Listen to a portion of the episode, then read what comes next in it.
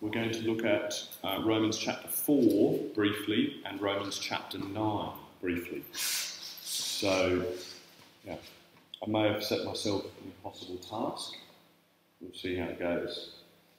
Uh, the idea is that I want to I want us to now look at two uh, questions. There are more questions than this in Romans uh, that come up based on what Paul said, uh, but these are two questions um, that get raised um, from the teaching that Paul has given, which is that uh, everyone, uh, whether Jew or Greek, can be made righteous by faith.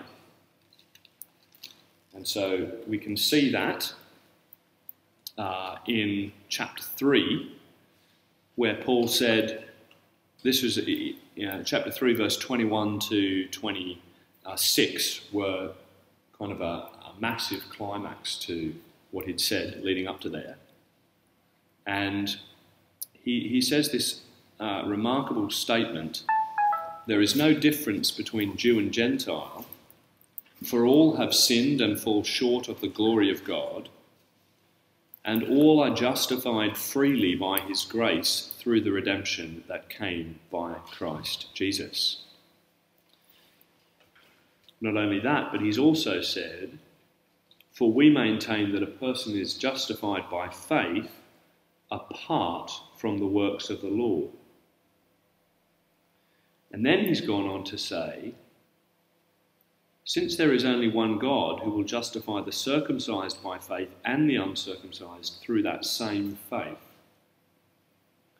What Paul's been saying is he's been saying that Jews and Gentiles are all in the same boat, all under sin, under the power of sin. And he's now saying that justification is available to everybody and it's avail- available freely as a gift by faith. And that is like a, a bit of an explosion. So then, for us as Gentiles, uh,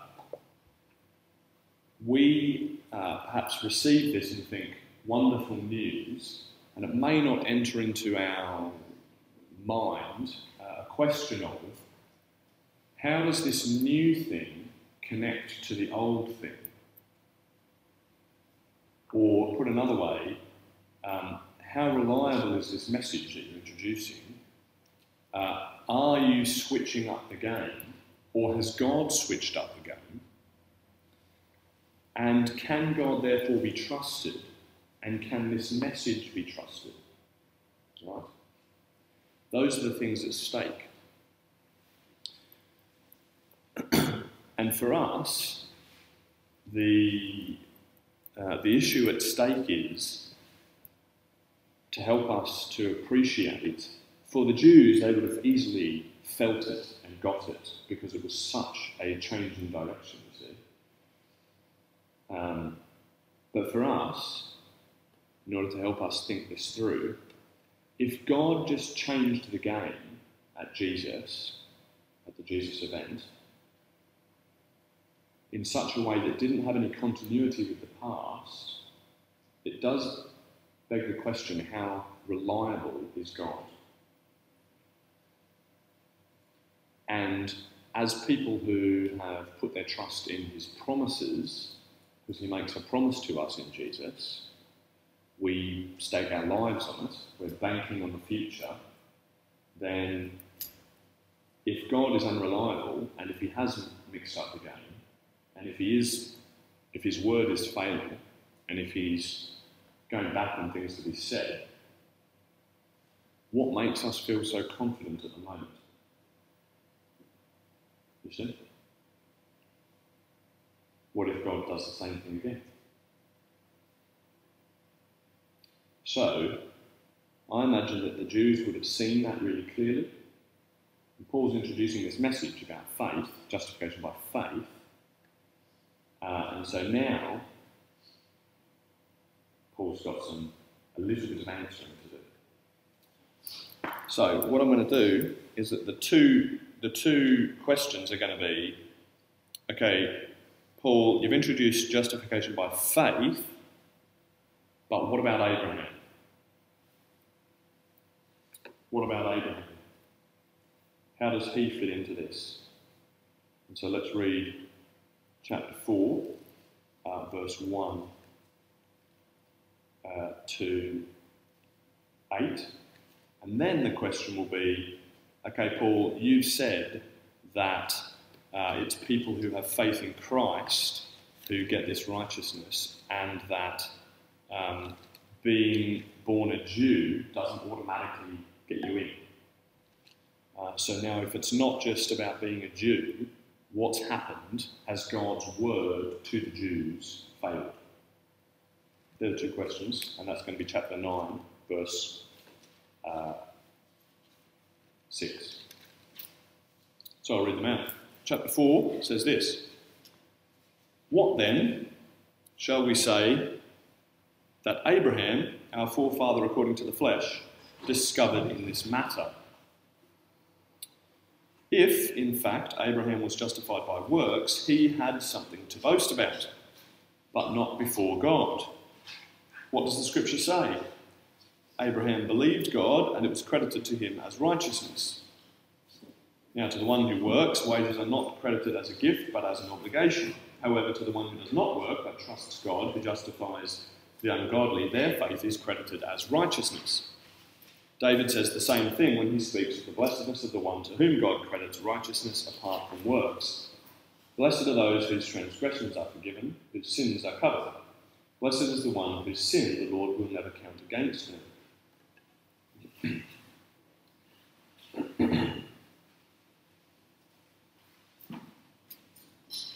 and then he goes on to say, he wants to then know, okay, that blessing of righteousness by faith, is it only for the circumcised? Or is it also for the uncircumcised? And then Paul says, we have been saying that Abraham's faith was credited, credited to him as righteousness. Under what circumstance was it credited? Was it after he was circumcised or before? It was not after, but before. And he received circumcision as a sign, a seal of the righteousness that he had by faith while he was still uncircumcised. So then, he is the father of all who believe, but have not been circumcised, in order that righteousness might be credited to them. So, Paul's argument in connection to Abraham has got two parts. The first part is what about Abraham? Uh, if Abraham was justified by works, then that's a different situation, and he can boast in a different way to what we can because we've been justified by faith. And Paul then, in verse 3, says, No, look, it says in Scripture, uh, Genesis, Abraham believed God and it was credited to, to him as righteousness.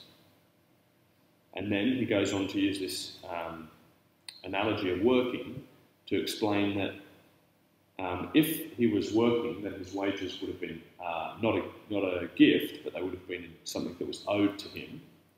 Um, however, that's not the case with uh, Abraham. The righteousness that he received uh, was credited to him. So, what Paul's doing there is, is he's saying Abraham is an example of somebody being justified by faith and he is no different to the message that I've been giving. So the message is in continuity. And then his second point is that uh, the second question then is when was that given to him? Was it before he came, became a Jew or after? Or before he received circumcision or after? And Paul does an amazing thing in highlighting the fact that he was credited this righteousness before he was circumcised, and that means he was a Gentile.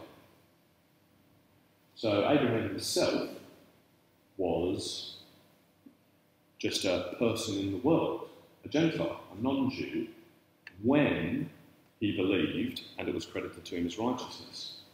Therefore, his conclusion, uh, he is the father of all. Uh, not only those who um, have been circumcised, but the father of all those who uh, believe have the same faith as Abraham. So essentially, what Paul gets to say then uh, with the matter of Abraham is good point, O Jew. Let's think about Abraham. Turns out Abraham himself was justified by faith. You remember that? Not only so, he was justified by faith while he was a Gentile. So he is like the archetypal Gentile who has faith. Therefore, the message that I'm saying about being justified by faith is in continuity with the biblical story. Perhaps you just haven't seen it because it was hidden before, but now it's been revealed. So, that strengthens uh, the message and uh, keeps this message of faith, uh, gives it integrity.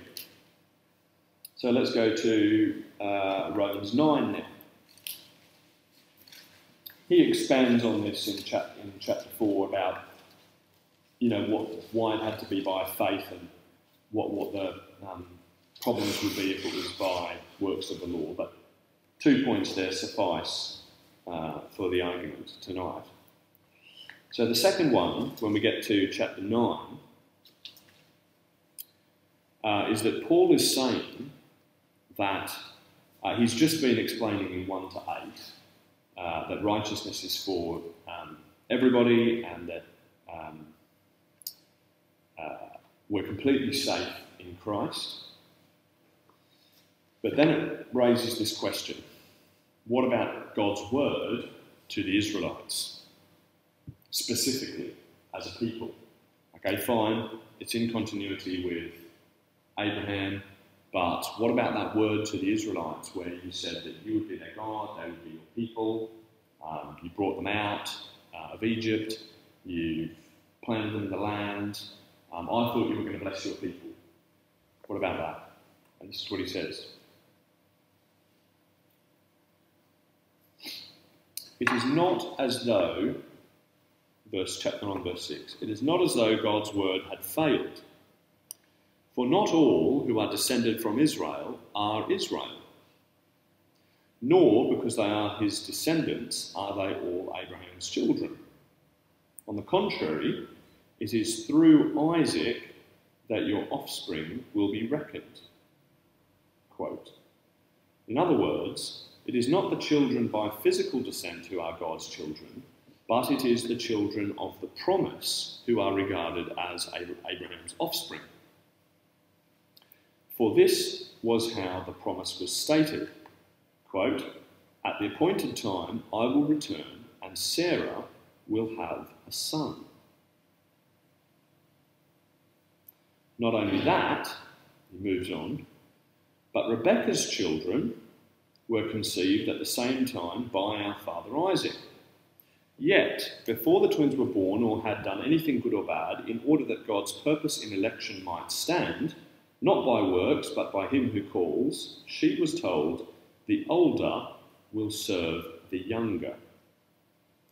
Just as it is written, Jacob I loved, but Esau I hated. Now, I think you can get the point. Um, uh, he, he, states it fairly clearly in uh, the first couple of lines. His point here, because the question is, has God's word failed to Israel? And then he says, no, effectively. Why? Verse 6b, because not all who are descended from Israel are Israel. So now he says, aha, but here's the thing about Israel, right? You guys are Jews, but just because you're born physically into the Jewish nation doesn't mean you belong to uh, the Jews considered as God's people. But he needs to give evidence for that. And what's his evidence? Well, he says, verse 7, um, he says, just because someone is a descendant uh, doesn't mean they're all Abraham's children. And then this is his quote Rather, it is through Isaac that your offspring will be reckoned. Now, the thing about uh, Abraham is Abraham did have another physical child, Ishmael, right? But Ishmael is not part of God's covenant people. So it's not purely physical descent from Abraham. Rather, as Paul's quoted from Genesis, uh, it's through Isaac, the promised child, uh, that your offspring will be reckoned. And that's what he says there uh, in verse 8b. But it is the children of the promise who are regarded as Abraham's offspring.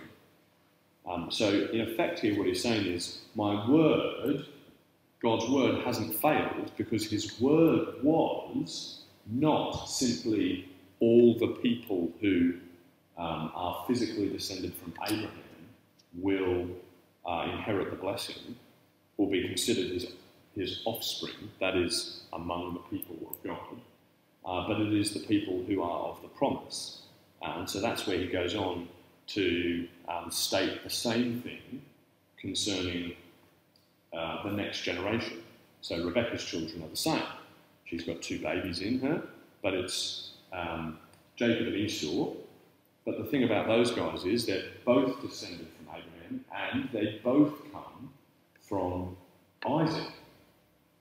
So in the other case, you could say, oh, it was because of Sarah, you see. So it was kind of half an Abraham child, but not a full Abraham child. But there's no denying when you get to um, Isaac's children, because Isaac and Rebecca, perfect, two babies in the womb at the same time, and only one of them becomes the people of God. Because of God's word in advance. The older will serve the younger. So it's the people, according to promise, uh, who are truly the people of Israel. And so, without getting into the question of how God can, um, of God's election, um, he, he's effectively saying at this point, in an answer to the question, has God's word failed? No, because that's not what God's word promised.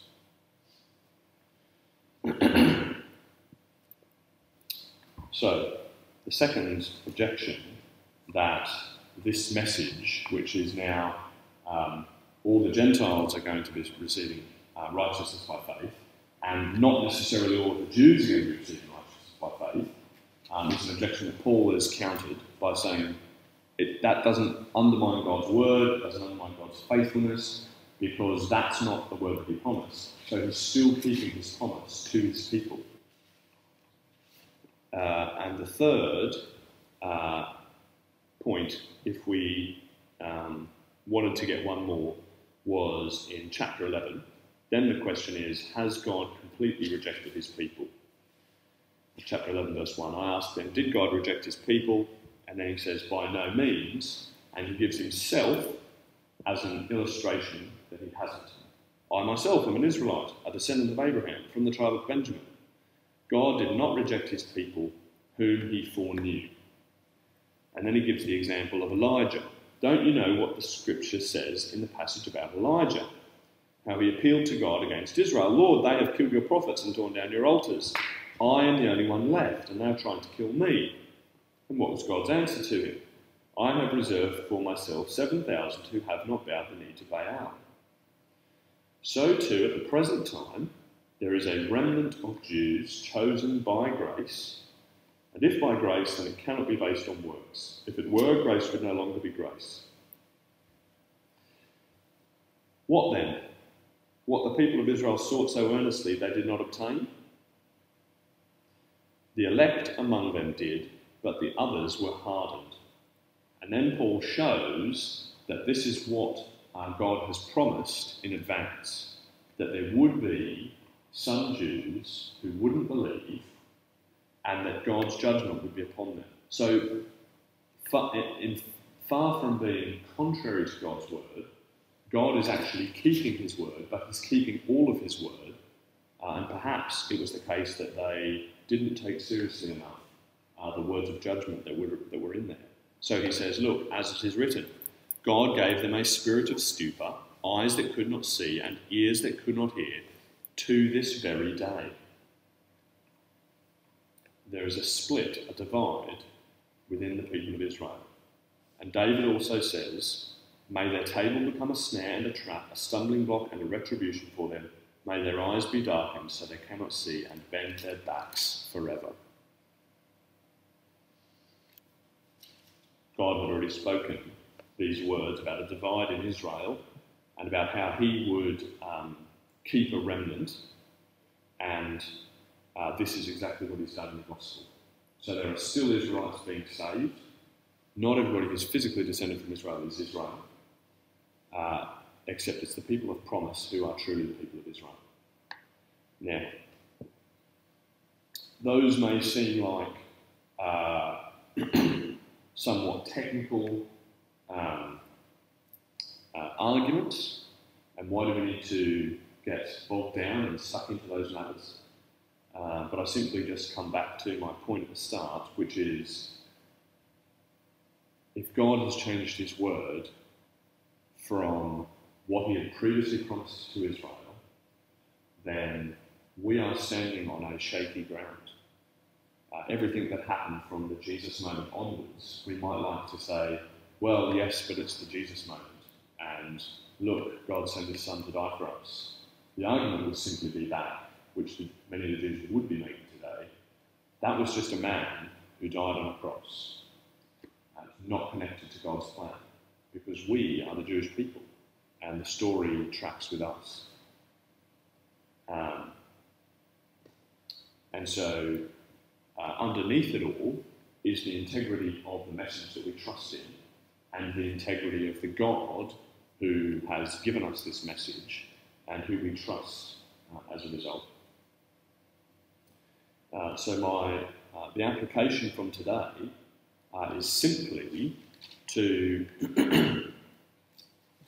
um, look up to God, to look up to His faithfulness, to look up to uh, the way that He has fulfilled His promises, and He's done it in a way uh, in which uh, he has marvelously managed to do a whole number of things all at the same time. Uh, keeping this plan hidden, uh, promising it early on, uh, fulfilling it through uh, making it so that sin would be pointed out by the law, making it so that righteousness would go to all the Gentiles, making it so that it would be by grace, making sure that all along his word would be kept, uh, making it so that all along he would have um, uh, he would remain faithful to his people Israel. Uh, extraordinary level of um, wisdom and what he's done uh, in saving us and um, and doing it so consistently and righteously and humbling everybody at the same time. And so at the end of this whole section, uh, which we really just kind of skimmed across. Paul concludes with uh, praise, and that's where we'll finish our time uh, tonight, and then we'll sing a song about God's faithfulness. And he says this Oh, the depth of the riches of the wisdom and knowledge of God, how unsearchable his judgments and his paths beyond tracing out. Who has known the mind of the Lord, or who has been his counselor? Who has ever given to God that God should repay them? For from him and through him and for him are all things. To him be the glory forever. Amen. Let's pray. Uh, Father, we praise you for your um, the depths of your wisdom, infinite, uh, unsearchable. And we praise you that you have saved us in such a way that has uh, maintained your faithfulness. You haven't changed in all of your ways. Um, and we can be confident because this is no new thing uh, in one sense uh, to what you have promised and what you have done and said uh, in the past. Thank you that we can trust in your word, uh, we can rely on it, uh, and we can rely on you, that you're a faithful God. And so, as we look to our futures, as we look to this week, as we lay down our lives based on your word, uh, we pray that you would help us uh, to be uh, strengthened in our faith and be sure um, that we trust in a God and in a message uh, that is faithful. We pray in your name, Jesus. Amen.